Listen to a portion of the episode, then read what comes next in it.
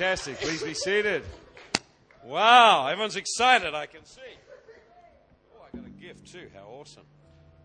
Save that till after. Thank you very much. I want to just uh, really appreciate all the worship team and all the creative team and everyone who put so much into making our Christmas outreach such a success.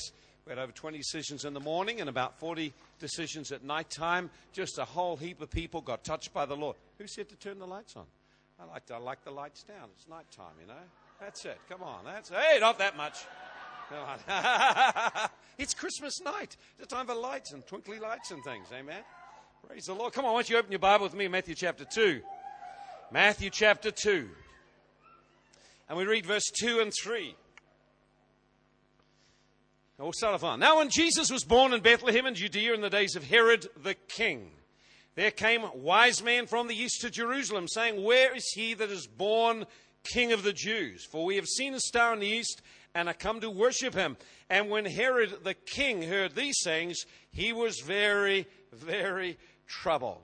We need to see, as we see in this verses, reading about the Christmas story. Often we think about Christmas, you have pictures of mangers and things like that, and focus on a baby being born. But what the Bible tells us very clearly, Jesus was born as a king. No matter how he came into the earth, no matter uh, uh, the circumstances, how the Holy Spirit supernaturally brought him to, into this world, nevertheless, he was born a king. Even though he was a child, he was born a king. You notice in these verses, it talks about a king three times. There are two kings there. There is one who was born into this world, the King of Kings. His name is Jesus Christ. Jesus the Savior because he saves us from sin and its power in our life. But there's another king there as well. It says Herod the king was troubled. That means he was agitated. He was deeply disturbed. He was deeply troubled. His whole world began to fall apart when he heard there's another king. Friend, when you read through the Bible, one of the things you see over and over again is Jesus was called king. He came to reveal a kingdom. Bible tells us in the New Testament they preached about him as there is another king. His name is Jesus. So wherever we look through the Bible, we see Jesus came in Although his circumstances seem very lowly, he came in as a king born from a kingdom called the kingdom of heaven into another kingdom called the kingdom of earth.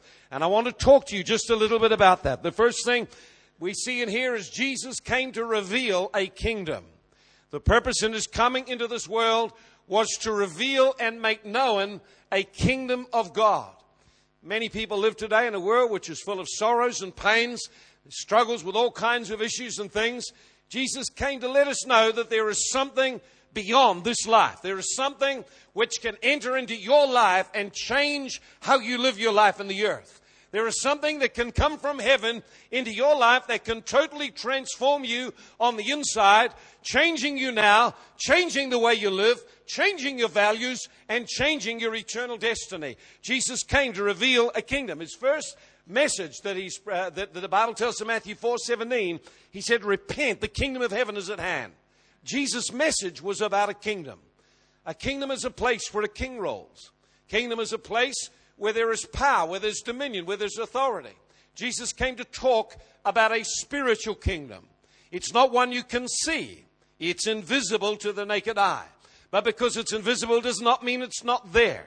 The Bible tells us everything you see was made out of that kingdom. Everything we can see around us that came into being in the earth, the Bible tells very clearly it came from the invisible realm of God, from the kingdom of heaven. So Jesus demonstrated while he was on earth and made known that kingdom. So let me give you some examples when a young man came who was tormented and troubled with a spirit, and that young man kept throwing himself down, and uh, he, he, there, was no physician could heal him, there was no doctor could heal, there's no one could heal this boy. He was troubled by an evil spirit being that was set on destroying his life. Jesus touched that boy, spoke to the spirit, the spirit came out of him, the boy was able to hear, and he was able to speak. His life changed because he encountered another king and another kingdom. Jesus said, If I cast out spirits by the word of God or the Spirit of God, if I cast out evil spirits, then know the kingdom of heaven is come to you. Friend, the kingdom of heaven has power.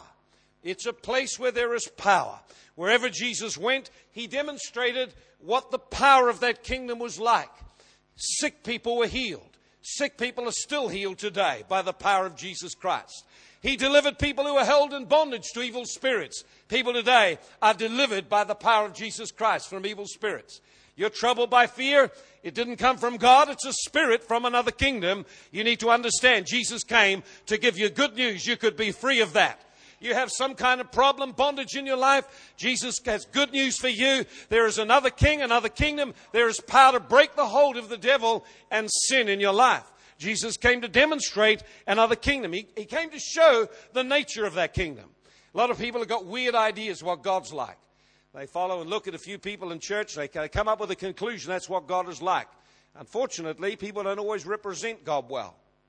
It doesn't, mean, doesn't change the fact that God is a good God. When you read the Bible, you see how Jesus related to people. Here's a leper. This man's covered in leprous uh, sores. This man is cut off from his wife, cut off from his children, cut off from the community. Anyone come near him, he's got to cry out, unclean, unclean. And Jesus Christ, when he saw him, the man cried out to him, Lord, Lord, if you can, help me. And Jesus said, I will. I want to be involved in your life. And he touched him. He didn't need to touch him to heal him. He touched him to heal the wounds in his soul. He touched him physically in his body and restored him. Friend, that is the kingdom of heaven. It's a kingdom where there is power, where there is life. Wherever Jesus came, life came. You find a woman that had four or five marriage failures. She's now living with a man. She, her life is broken down. She's rejected. People despise her and talk about her. Jesus embraced, welcomed, accepted her, and brought her truth that changed her life. Friend, that's the nature of this kingdom. It's a kingdom where there's love, a kingdom where there's joy, a kingdom where there's peace with God, a kingdom where there is life. Everywhere that Jesus went, he demonstrated what the kingdom of God is like. If you want to know the nature of God and what the nature of His kingdom is like, I can tell you now, it's a kingdom of light. You can see what you're getting involved in. Kingdom of the devil is a kingdom of darkness. Kingdom of God is the kingdom of love. He loves people unconditionally, will reach out and do whatever it takes to save you, to help you. Kingdom of the devil, kingdom of uh, darkness is a kingdom where there's hatred, bitterness, where there's lust, uncleanness, every kind of dark, concealed thing. Friend, Jesus came to reveal something different. We can look at the papers and see all the problems, but friend, there's another kingdom. There's another kingdom called the kingdom of God. Jesus came to make it known to us. You know, interesting, that kingdom that Jesus spoke of is a spiritual kingdom. Tell, the Bible tells us Jesus had an encounter with the devil. The devil took him up in the mountain, showed him all the kingdoms of this world in an instant of time. He saw spiritual kingdoms. Tried to offer Jesus a bribe to bribe him. Jesus refused. I don't know how many people, how many people seen that film Narnia? How many you gone to that, eh? Man, it's a brilliant film, isn't it, eh? The guy who wrote it, C.S. Lewis, had tremendous insight to what the Bible tells us about the unseen spirit world. And if you were, if you just following through this film and, and not just looking at it as a kid's entertainment, you start to look at the message he put through, you'll see he actually takes some of the concepts of the Bible and he brings them out and he puts them in a story that's suitable for children and adults. So you find, of course, in the story, they enter a place called Narnia. Children came into, it's like they went through this. I loved, I loved the book, you know. I just, I'd love to buy a wardrobe like that. It was so good. They, they go in the wardrobe and then suddenly they're in another world. And what, got, what, what he was trying to convey is that beyond the natural world that we live in, there is another invisible world right next to it, and you and I can access or come into and experience the life that's in that realm. So you notice there that when the child, the young girl, went into that area, she went into that, she saw and she having a kingdom, she saw inside there that was all covered in snow, covered in ice, and that there was a witch ruled over it. And that witch was concerned with one thing power and control. She used deceit to try and bring people into bondage, to get them to betray their friends. You see a tremendous picture of the hidden world of the second heaven, the spirit world around us, where there are evil spirits that rule over the lives and souls of men. You notice when you saw her, how when she touched those men, they became cold and hard and lifeless. That's what sin does when it touches our life. We become cold in our heart. We become lifeless. We become cut off from God. There's something changes in us. There's something when that little girl went in, there was something wrong with that whole world. She saw in, there was someone ruled over it. Jesus saw that world. He saw a world that was ruled over by wicked spirit powers, and he came to demonstrate a superior kingdom. Jesus truly is Aslan. The devil, listen to me, the devil is not in hell. A lot of people think the devil's in hell. He is not in hell. He's never been to hell yet. He's not likely to go to hell until a lot more further down in the Bible is fulfilled. The devil lives in the realm of the second heaven, in the spirit world, a place just like was pictured Narnia, where the white witch who ruled over and controlled everyone, very symbolic, a very, very good picture for us of how the powers of darkness rule over and affect the lives of people. See? So, the second thing we see here is Jesus demonstrated the power of that kingdom. He demonstrated very clearly the power of his kingdom. When there was a man who was dead, Jesus was able to reach out and the young man was raised to life. Those of you here a couple of Sundays ago, I showed you a video, and we saw a man of God in, in, in, in, Africa lay hands on a man who was stone cold dead, and he was raised to life. That is the power of the kingdom of God. That is the power. It's a power to change hopeless situations. It's a power to change things. You notice a dead person can't exercise any kind of faith. God is willing to step into dead situations and change them from being cold and lifeless and dead and to bring them to life. Are you willing to let the king come in? Are you willing to let him be your king? Are you willing to open your life and surrender to his lordship, his rulership, his kingship over your life? Remember, we don't live in a democracy. We live in two kingdoms the kingdom of this world, which has got its own ways of operating under the powers of darkness, and then there's the kingdom of heaven, which God wants us to experience so our lives can make a difference. You say amen? Notice here in, in the kingdom of Narnia how the lion was held in tremendous awe and reverence, and everyone looked for when he would come again. Tremendous picture for us of a day when Jesus will come again. You notice here that when Jesus came, I want to show you a couple of things out of that movie that are very, uh, very much reveal the nature of the king we serve. That King Aslan, although he had tremendous power and everyone was intimidated and overawed by his power and had great respect for him, it's a tremendous picture for us of Jesus Christ. The Bible says, every knee shall bow, every tongue confess he is the Lord. But you notice also about that, uh, that Aslan in the movie, how he actually laid his life down for the young boy who was a traitor and had betrayed his family and friends. That's exactly what Jesus did. He came to demonstrate that the kingdom of heaven, although there's power, is a kingdom of love and a kingdom where God reaches to touch us and serve us and minister to our needs. When that story that, we saw in the story, if you saw the movie, you saw how Aslan laid his life down voluntarily. He was sacrificed. He was give, his life was given over to pay the penalty for someone else's mistake and failure and sin. It's exactly the same as what Jesus done. This is the kingdom of God. It's a kingdom where there is love. There's a kingdom where there's sacrifice. It's a kingdom where there is power to raise from the dead. The Bible tells us Jesus was raised up from the dead. Philippians 2, verse 8. He was resurrected from the dead. God has raised him up. He laid his life down. He gave his life on Calvary for you and me. And God has raised him up and made him the Lord, made him Savior Lord. Every knee shall bow, every tongue confess he's Lord. Every person that's ever entered this world will acknowledge the Lordship of Jesus Christ. Everyone will acknowledge he's the King. And what a tremendous kingdom this is. A kingdom where there's love, a kingdom where there's life, a kingdom where there's forgiveness, a kingdom where there's healing, a kingdom where people whose hearts are stone can be made soft and become flesh again. A kingdom where God loves us and reaches out to us and willing to do whatever it takes to draw us into relationship with Himself. What a kingdom this is, and what a king, Jesus Christ. He was born king. He was raised up as a king. What a tremendous thing is. Here's the next thing I want to share, probably the last thing tonight. And that is that in order to enter this kingdom, we have to be born again. There has to be a change. Something has to happen if you want to experience the life of the kingdom of God. The realm of the kingdom of heaven is entered by faith. It's entered by believing. How many of those of you saw the story of Narnia? Remember when the, uh, the, the, brothers and the two brothers and sister uh, laughed and mocked at the girl, and then they went to the wardrobe, and the wardrobe end was just blank. They couldn't go through into the next realm. They couldn't enter into the next realm. And the girl was so disappointed of it, he got up later on the night, and she sneaked in, and she went through and entered into that realm, and opened up, the whole realm opened up for her. Uh, some of our children have had experiences like that where the realm of the Spirit has just opened up for them and they've seen into the realm of heaven. See, it's not something that's a long way off. It's something that comes by faith. Jesus said this in Matthew 18. He said, Unless you be converted and become like a little child and have the heart or attitude of trust, you can't enter into the kingdom of God. And you notice that the other children, when, they, when their hearts changed and they, they had a, a, an attitude of believing, the door opened for them and they entered into that other realm. Tremendous illustration for us. Jesus wants us to enter in and experience the life of his kingdom. It's entered in by faith. It's entered in, first of all, by giving your life to Christ. First of all, by receiving the King. Friend, there are only two kingdoms. There are the kingdoms of this world ruled over by the powers of darkness.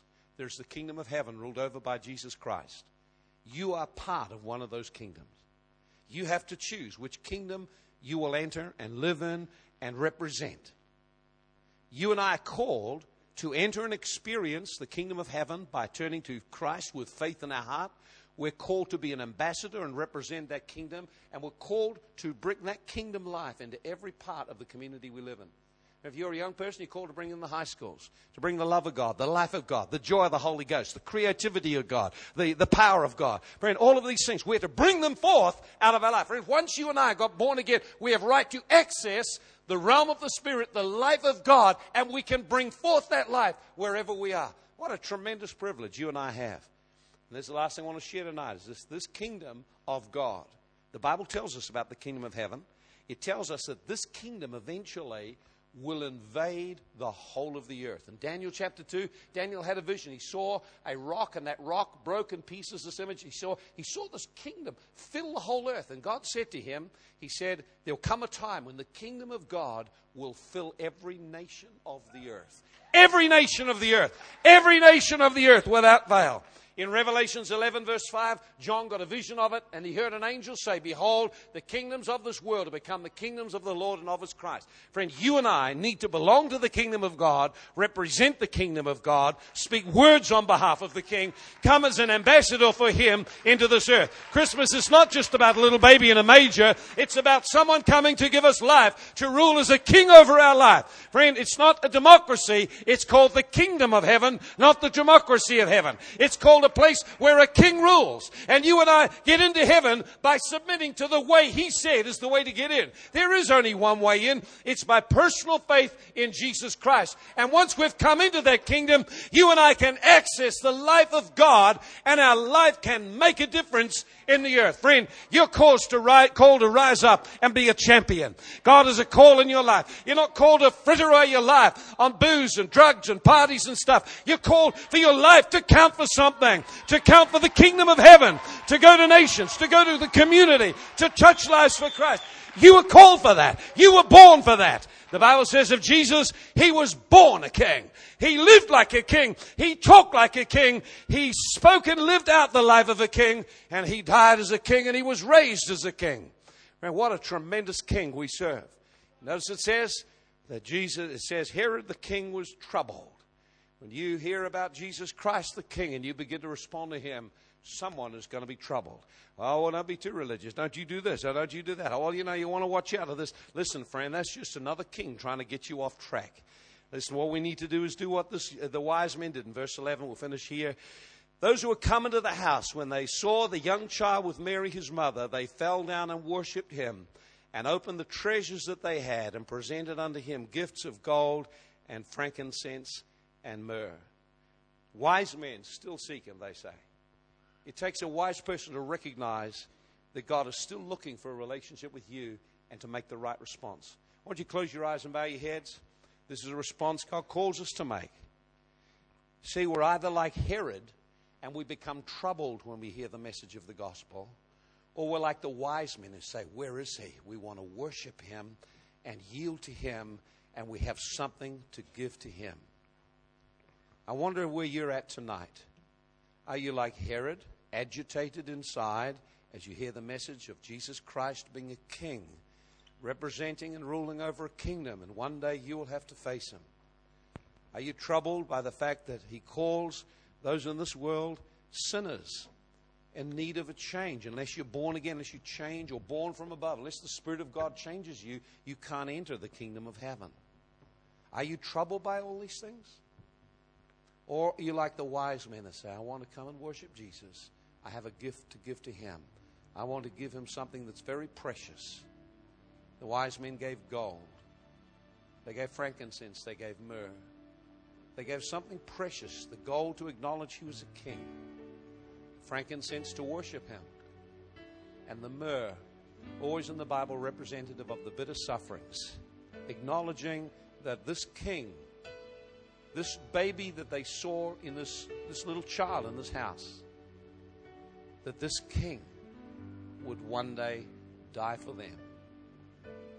Friend, tonight, The greatest thing you could do at Christmas is to receive God's gift, like the wise man, to come and worship Him, to open your heart and life and give what is a treasure of your life to surrender your life to Jesus Christ. I wonder, is there anyone here tonight? You're ready to give your life to Christ, ready to acknowledge He's a King, ready to receive God's gift to you at Christmas. Maybe an emptiness in your life, there may be struggles, wrestlings. Listen, you can be certain He came for you. He came to give you hope. He came to bring you into a relationship with God. But it requires a response. I want you in a moment just to put up your hand. Every person here that is willing to receive Christ, willing to say, Tonight, I want Jesus Christ to be my Lord. I want to give my life to Him. I want to worship Him. I want my life to be connected to God. I want it to count for something of eternal value. Don't go out tonight still locked up in your heart with guilt, with grief, with sorrows, with failures. Don't go out of this place tonight without the love and the life of God. To everyone who received Him, He gave power to become a child of God. If you're ready to do that tonight, ready to receive Jesus Christ as your Savior, please just raise your hand and hold it up so I can see. Anyone here tonight willing to receive Jesus as their Savior? Just raise your hand right now. Just raise your hand and just give me a little wave so I can see. So, anyone here tonight? So I want to give my life to Jesus Christ. I want to give my life to Him. I want my life to count for something. Is that you tonight? Perhaps there's a struggle, a wrestling going on in your heart. That wrestling is a spiritual struggle. It's a struggle for your soul. It's a struggle for your eternal destiny. It's a struggle for your life. Jesus offers you eternal life. You say, well, what about this? What about that? And what might happen? Friend, don't worry about what may happen, what, what others will think. You just make that decision. I'll receive Christ. I want us all just with our eyes closed and heads bowed right now just to pray this simple prayer. It's called the sinner's prayer. I invite you to pray it with me. Father in heaven, I come to you in Jesus' name. Thank you for loving me. Thank you for sending Jesus Christ to die on the cross for my sins. Lord, tonight I turn to you. I receive Jesus Christ as my Savior, my Lord, and my King. I receive forgiveness. I receive your Spirit into my heart. And I give you my life tonight. Jesus, thank you for loving me. I thank you for welcoming me into your kingdom. Now, Lord, let my life count for something significant. Let it count for you. Amen. Just keep your eyes closed just a minute longer. Lord, there'll be some here who prayed this for the first time. Lord, touch them with your love and your life. In Jesus' mighty name. Thank you, Lord. And we just thank you, Lord. You're not only the one who died on the cross for us, we thank you, you're a coming King. Lord, tonight we honor you. We thank you for your gift to us at this Christmas time. We thank you, Lord, for your mighty power to transform our lives. And we purpose in our hearts, our lives will count in this coming year in a way greater than they've ever counted before. Our lives will make an impact like they've never had before. Our lives will touch people like we've never done before. Because Jesus, we want to make our lives count for you. We want to live for you in 2006. We want our lives to powerfully count in extending your kingdom, in making known that you're the King. Come on, let's just stand. We're going to finish with a closing song. Come on, church, let's just stand together. I live for Jesus. Amen. We're going to sing a song. I live for Jesus. Oh!